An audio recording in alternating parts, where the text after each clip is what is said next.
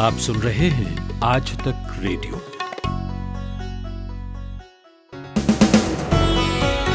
नमस्कार, आज पाँच नवंबर है, दिन है गुरुवार और शाम का न्यूज़ एनालिसिस पॉडकास्ट लेकर आ गया हूँ मैं, अमन गुप्ता। अमेरिका में वोटों की गिनती में अब तक डेमोक्रेटिक उम्मीदवार जो बाइडन बढ़त बनाए हुए हैं। लेकिन क्या होगा अगर कांग्रेस के दोनों चैम्बर इलेक्टोरल वोट्स पर सहमत ना हुए तो? और क्या होगा अगर ट्रंप और बाइडन के खाते में बराबर बराबर सीटें आती हैं? जानेंगे। दिल्ली में एक दिन में कोरोना के सबसे ज़्यादा मामले सामने आए हैं। आज मुख्यमंत्री अरविंद केजरीवाल ने समीक्षा बैठक बुलाई। इसमें कौन सी बातें निकल कर आई, बताएँगे। बिहार चुनाव में तीसरे चरण में कितने उम्मीदवारों पर आपराधिक मामले दर्ज हैं और कितनों के पास करोड़ों की संपत्ति है, इस पर भी बात होगी। और एक ऐसे नौजवान लड़के से की गई बातचीत सुनवाएँगे, जिसने कांग्रेस को बिहार में छाने के लिए एक बढ़िया सुझाव दिया है। और नौकरी पेशा लोगों के लिए एक खुशखबरी भी है। लेकिन पहले हेडलाइन सुनिए प्रतीक वाघमारे से।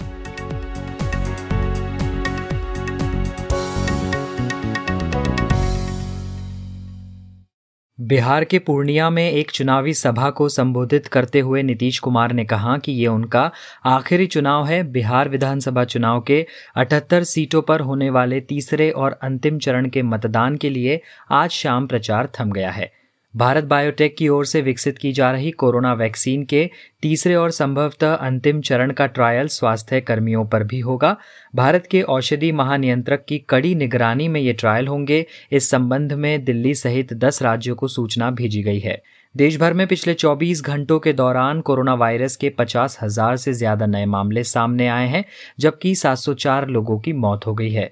वहीं राष्ट्रीय राजधानी दिल्ली में बीते कुछ दिनों से कोरोना संक्रमण के मामलों में आई तेज़ी, बदस्तूर जारी है। दिल्ली में कोरोना संक्रमण के छह नए मामले दर्ज किए गए। दिल्ली के आसमान में छाए जहरीले धुएँ ने दिल्ली को गैस चैम्बर में तब्दील कर दिया है।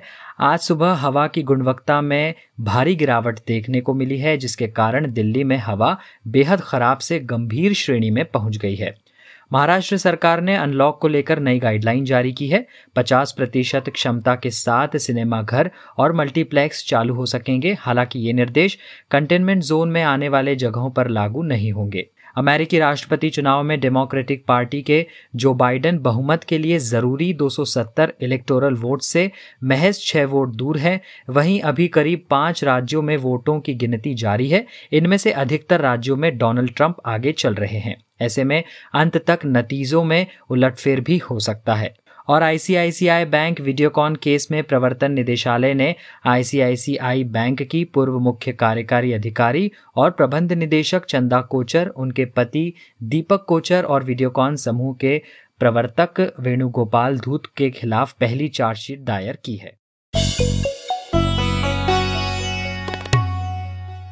नमस्कार, आप सुन रहे हैं दिन भर मेरा नाम है Aman Gupta.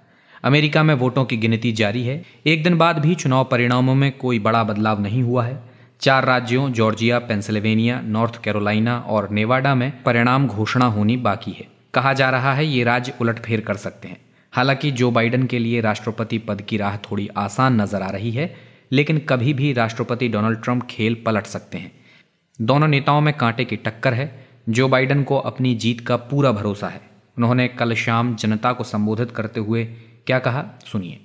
We the people will not be silenced. We the people will not be bullied. हम लोग शांत नहीं रहेंगे हम लोग डरेंगे नहीं हम लोग घुटने नहीं टेकेंगे। मेरे दोस्तों मैं पूरी तरह जीत के लिए आश्वस्त हूँ लेकिन ये हमारी और आपकी अकेले जीत नहीं होगी।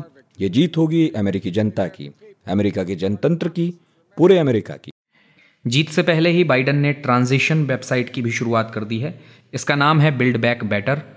अमेरिकी राष्ट्रपति चुनावों में जो भी उम्मीदवार जीतता है, वो जनवरी में व्हाइट हाउस पहुँचने की तैयारी से पहले अपनी एक ट्रांजिशन टीम का गठन करता है।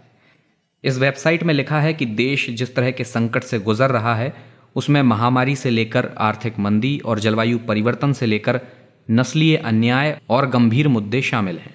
ट्रांजिशन टीम पूरी तेज़ी के साथ तैयारी करेगी, जिससे बाइडन हैरिस प्रशासन पहले दिन से काम शुरू कर सके। फ़िलहाल की स्थिति ये है कि बाइडन के पास इस समय 243 इलेक्टोरल कॉलेज वोट हैं, जबकि ट्रंप के पास 214 वोट हैं। व्हाइट हाउस पहुँचने के लिए 270 वोटों की ज़रूरत है। तो क्या बाइडन की जीत तय मानी जाए, या इलेक्टोरल वोट में भी किसी तरह के विवाद की स्थिति बन सकती है? यही पूछा मैंने ऑब्जर्वर रिसर्च फाउंडेशन में शोधकर्ता कशिश परपियानी से, जो अमेरिका की राजनीति की बेहतर समझ रखते हैं।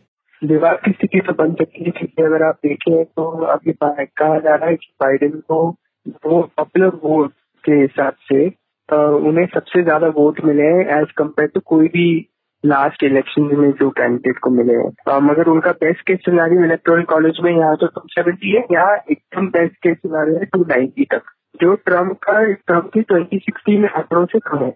एट द सेम टाइम ये जो ब्लू वेव की बात हो रही है कि इतना ओवरवेलमिंग सपोर्ट रहा है बाइडन के लिए ये कंग्रेशनल रेसेस में डेमोक्रेट्स के लिए ठीक ठीक से आम, आ, उनके लिए फ़ायदेमंद नहीं रहा है। अगर आप देखें तो हाउस में तो उनके पास ऑलरेडी कंट्रोल था जो lower chamber of US Congress है। हाउस में उनके पास ऑलरेडी कंट्रोल था मगर इस बार वो इस चीज़ पे फोकस कर रहे थे कि वो अपना कंट्रोल को बढ़ाएँगे। ठीक है मगर इस बार क्या हुआ है कंट्रोल तो बढ़ा नहीं मेंटेन रहेगा उनका कंट्रोल मगर उन्होंने छह सीट लूज करी और एक भी रिपब्लिकन जो था उसमें उनको वो गिरा नहीं पाए।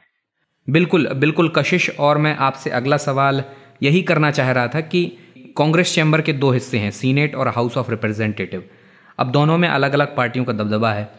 रिपब्लिकन सीनेट में है और एच यानी हाउस ऑफ़ रिप्रेजेंटेटिव में डेमोक्रेट्स हैं। तो अगर दोनों इलेक्टोरल कॉलेज पर सहमत ना हुए तो क्या होगा? करेक्ट तो जब अगर हाउस में आया इलेक्शन की इलेक्शन की बात अगर हाउस तक पहुँच गई तो जैसे मैं बता रहा था कि हर हाउस मेंबर वोट नहीं करेगा, वो डेलीगेशन वाइज वोट करेंगे। हर स्टेट को एक डेलीगेशन बनाया जाएगा और वो डेलीगेशन को एक वोट मिलाएगा। आप देखें तो यूएस में पचास स्टेट है तो हर स्टेट का एक वोट होगा। तो मगर वो स्टेट में अगर ज़्यादा रिपब्लिकन कांग्रेसमैन है तो वो तय करेंगे कि वो वो स्टेट का डेलीगेशन वोट किस तरफ़ जाएगा। तो अगर आप उस नज़रिए से देखें तो डेमोक्रेट का ओवरऑल कंट्रोल तो है हाउस में अगर ये डेलीगेट के गणित से देखें तो रिपब्लिकन बहुत पलटा भारी है। क्योंकि ये इलेक्शन के पहले उनके पास 26 डेलीगेशन का कंट्रोल था जो जो चाहिए विन करने के लिए इलेक्शन तो वैसी स्थिति में हाउस और ये कांग्रेस का जो फोकस है जो जो बहुत लोग इस चीज़ को नजरअंदाज करते हैं इलेक्शन के दौरान। ये ये बहुत बुरी तरह से फिर ये वापस फ्रंट एंड सेंटर हो जाएगा। अच्छा कशिश एक और स्थिति की बात की जा रही है कि अगर दोनों को दो सौ उनहत्तर दो सौ उनहत्तर सीट आ जाती हैं तो ऐसी स्थिति में क्या होगा? ऐसी स्थिति में यहाँ तो ये होगा जो मैंने अभी बताया हाउस डिसाइड करेगा डेलीगेशन बोर्ड के के थ्रू कौन बनेगा अगला राष्ट्रपति।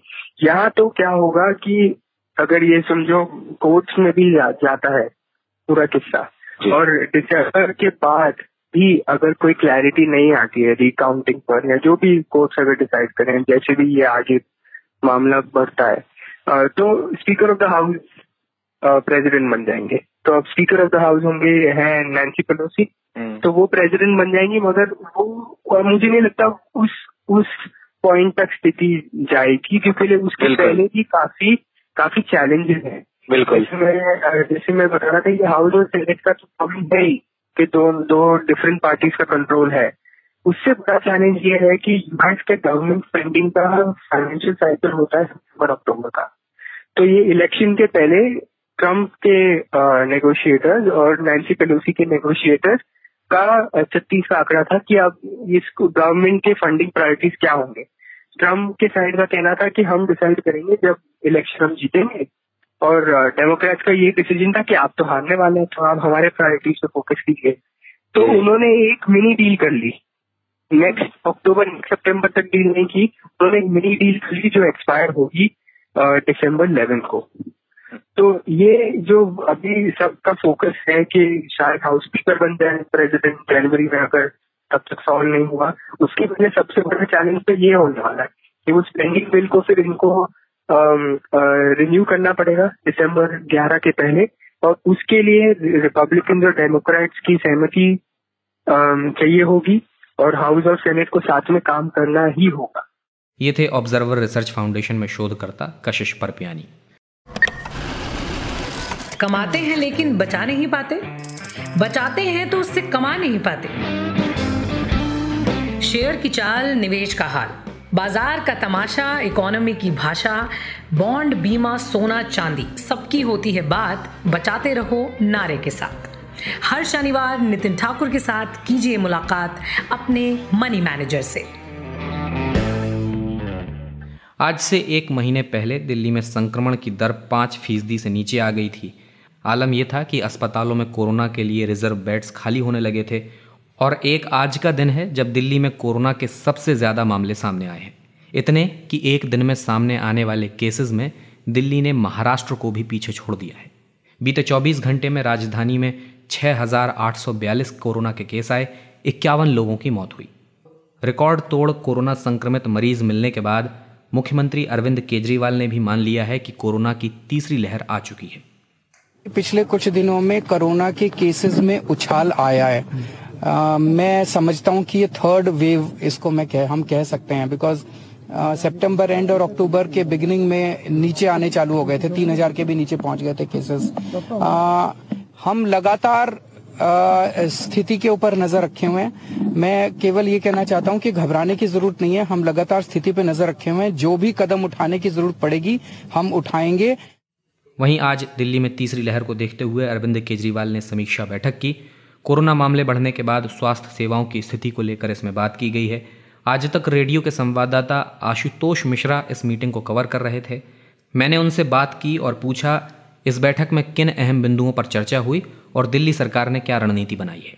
आज जो बैठक बुलाई गई थी वो इसीलिए क्योंकि एक तो राजधानी में प्रदूषण का स्तर बढ़ रहा है और दूसरा कोरोना का संक्रमण जो है वो भी लगातार बढ़ रहा है। अब छह हज़ार से ज़्यादा केस आने लगे हैं तो इसलिए बैठक बुलाई गई थी कि आखिर क्या फैसले लिए गए तो सबसे अहम फैसला जो कोरोना को लेकर के लिया गया, उसमें ये कि अस्पतालों में दिल्ली सरकार ने आदेश दिए थे, निजी अस्पतालों में कोविड के लिए बेड रिज़र्व रखे जाए, लेकिन हाईकोर्ट ने उस पर रोक लगा दी थी। तो सरकार उसको सुप्रीम कोर्ट में चुनौती दे रही है, ताकि उस फैसले के खिलाफ जो है, वो वहाँ से स्टे ले सके। हालाँकि ये कोर्ट, देखना होगा कि कोर्ट इसमें सुनवाई में आगे क्या करता है। दूसरा टारगेटेड टेस्टिंग क्योंकि केंद्र सरकार भी बात में कह रही थी और लगातार जो कमेटियाँ भी कह रही कि टारगेटेड टेस्टिंग की जाए।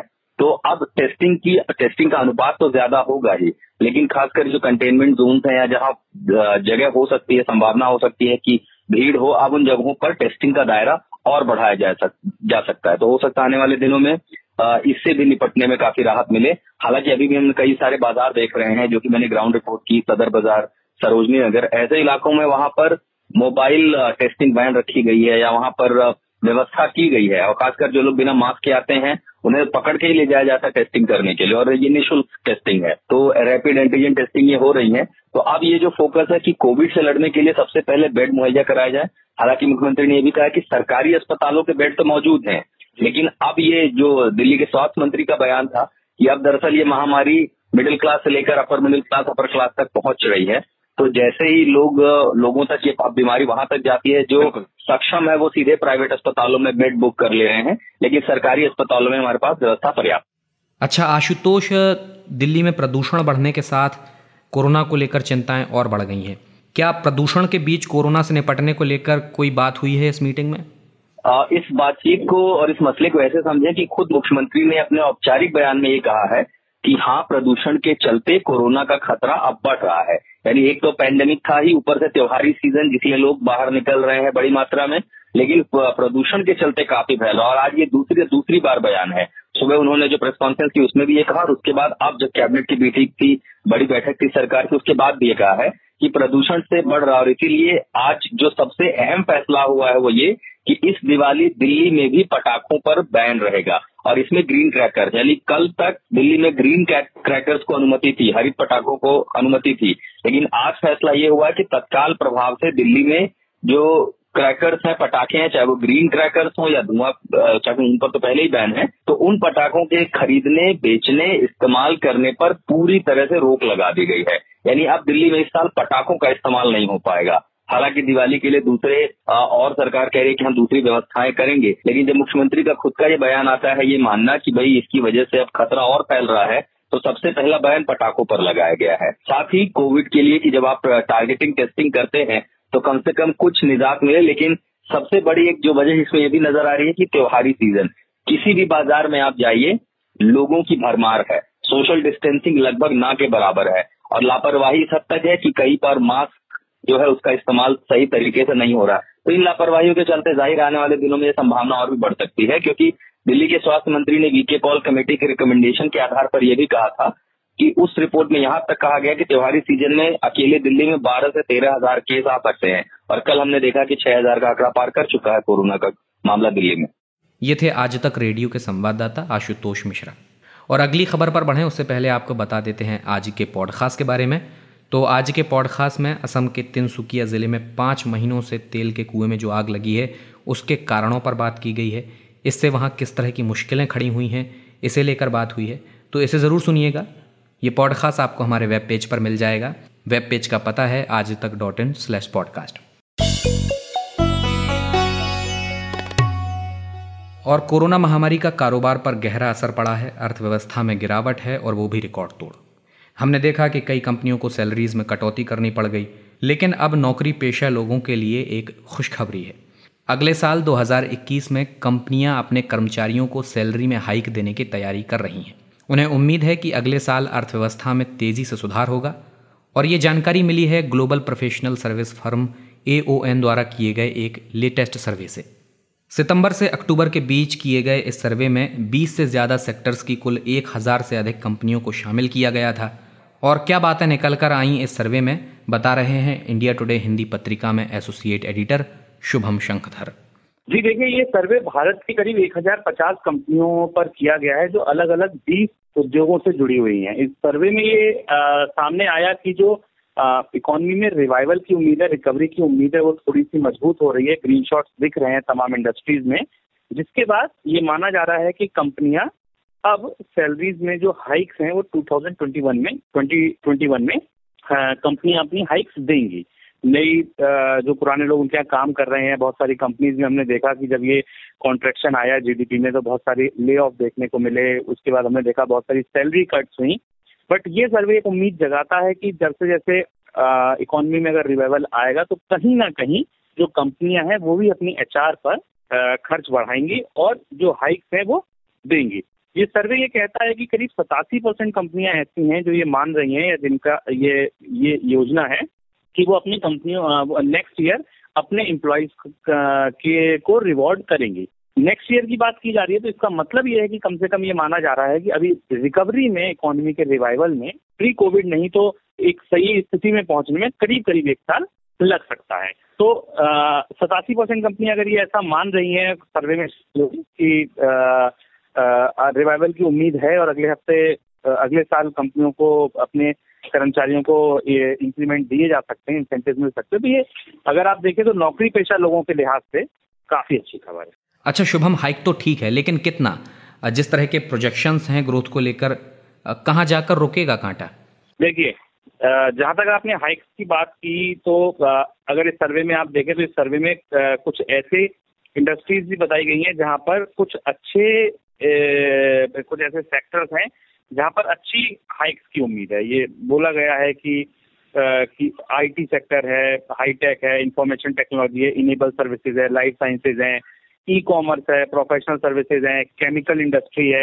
ये इंडस्ट्रीज़ ऐसी हैं जहाँ पर कुछ हाइक्स मिल सकते हैं। लेकिन हमको अगर ओवरऑल हम रोज़गार की पिक्चर देखें ओवरऑल हम अगर जॉब मार्केट की तस्वीर देखें तो हमें ये समझना चाहिए कि इंडिया में तो 80-90 परसेंट जो वर्कर है वो अनऑर्गेनाइज सेक्टर का है। और ये जो सर्वे है केवल एक हज़ार कंपनियों पर किया गया है जो 20 इंडस्ट्रीज़ की अलग से जुड़ी हुई है। तो ये सैंपल साइज़ भारत के कुल जॉब मार्केट पर कोई साफ़ तस्वीर या उसके लिए आ, कुछ बोलता है ऐसा नहीं है। हमें ये समझना चाहिए कि ये केवल चुनिंदा जो व्हाइट कॉलर जॉब्स हैं जो एक सीनियर मैनेजर लेवल या मिड मैनेजर लेवल की जॉब्स हैं, उसके ऊपर की जॉब्स हैं। उनके लिए ये एक ज़रूर राहत की बात है, उनके लिए निश्चित तौर पर ये सकारात्मक संकेत है।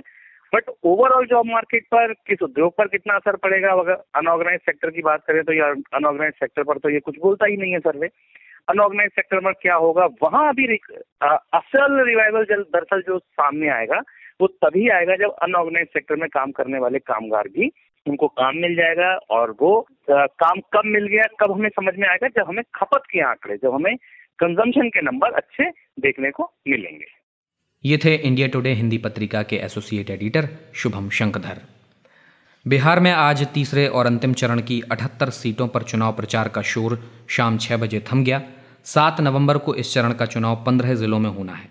लेकिन इससे पहले जितना भी समय रहा, उसमें आखिर आखिर तक नेता जनता को लुभाने में जुटे रहे। नीतीश कुमार ने आज पूर्णिया में एक रैली के दौरान लोगों से वोटों की भावुक अपील करते हुए आखिरी दाव चला और ये तक कह दिया कि ये उनका आखिरी चुनाव है। सुनिए। और जान लीजिए, आज चुनाव का आखिरी दिन है, अब परसों चुनाव है, और ये मेरा अंतिम चुनाव है। अंत भला तो सब भला। अब आप बताइए, वोट दीजिएगा ना इनको, हाथ उठा के बताइए। बहुत बहुत धन्यवाद। हम इनको जीत का माला समर्पित कर दें। जीत का माला समर्पित करें। उधर बिहार के तीसरे चरण में ऐसे भी उम्मीदवार कम नहीं हैं जिनका अपराध से नाता है और करोड़पति हैं। बिहार में पिछले दो चरणों में चुनाव लड़ने वाली सभी प्रमुख पार्टियों ने सैंतालीस से चौंसठ फ़ीसदी उन उम्मीदवारों को टिकट दिए थे जिनके ऊपर क्रिमिनल केस दर्ज हैं और तीसरे चरण की वोटिंग में भी ऐसे ही उम्मीदवार हैं। एसोसिएशन ऑफ़ डेमोक्रेटिक रिफॉर्म्स और बिहार इलेक्शन वॉच की एक रिपोर्ट आई है। जिसके मुताबिक इस चरण में भाग लेने वाले हर तीसरे उम्मीदवार पर आपराधिक मुकदमे दर्ज हैं और ग्यारह सौ पचानवे उम्मीदवारों में से तीस फ़ीसदी करोड़पति हैं। इस रिपोर्ट को हमारे डेटा जर्नलिस्ट दीपू राय ने स्टडी किया है। मैंने उनसे बात की और सबसे पहले यही पूछा कि किस पार्टी में सबसे ज़्यादा ऐसे उम्मीदवार हैं जिनके खिलाफ क्रिमिनल रिकॉर्ड है। जिन्होंने अपने एफिडेविट में सबसे ज़्यादा क्रिमिनल रिकॉर्ड्स घोषित किए हैं उसमें सबसे पहले नंबर पर सबसे ज़्यादा नंबर जो क्रिमिनल केसेस के हैं बत्तीस केसेस के साथ ये जन अधिकार पार्टी लोकतांत्रिक के पप्पू यादव राकेश रंजन उर्फ़ पप्पू यादव हैं मधेपुरा से उनके नाम पे है। दूसरा है महबूब आलम है सीपीआईएमएल लिबरेशन के चौदह केसेज हैं जिनके ऊपर। बब्बर सिंह है इंडिपेंडेंट चौदह केसेज हैं इनके ऊपर। तो ये टॉप के थ्री लोग हैं। और एलजीपी की अगर चौथे जानना चाहते हैं तो अमित चौधरी हैं। अमित चौधरी आपके सुरसान से हैं और छतरपुर से बबन सिंह को जिसको बताया आपको, और इसके अलावा महबूब आलम है बलरामपुर से और मधेपुरा से पप्पू यादव, जो कि सबसे ज़्यादा बत्तीस केसेज उनके ऊपर हैं। और वो एक क्रिमिनल्स डिक्लेरेशन अपना जो दिए हैं, उसमें सबसे ज़्यादा क्राइम केसेस उन्हीं के ऊपर बताए गए हैं। दीपू, इस चरण में रईस और करोड़पति उम्मीदवार कौन कौन से हैं? जो बड़े रईस उम्मीदवारों में से माने जा रहे हैं। करीब पचासी करोड़ से ज़्यादा वाले उम्मीदवार हैं बीके सिंह, समस्तीपुर वासी, समस्तीपुर डिस्ट्रिक्ट में वासी नगर कॉन्स्टिट्यूंसी है, वहाँ के। राष्ट्रीय लोक समता पार्टी के हैं ये। और दूसरे नंबर पर है ओम प्रकाश चौधरी, जिनके पास पैंतालीस करोड़ से ऊपर की जायदाद है। एसेट्स बोलते हैं उनको। एसेट्स उनकी जो है पैंतालीस करोड़ से ऊपर की है। तो ओम प्रकाश चौधरी पूर्वी चंपारण के हैं डिस्ट्रिक्ट में। मोतिहारी इनकी कॉन्स्टिट्यूंसी बताई जा रही है। और दरभंगा कॉन्स्टिट्यूंसी से हैं शंकर कुमार झा, तीसरे नंबर पर सबसे बड़े।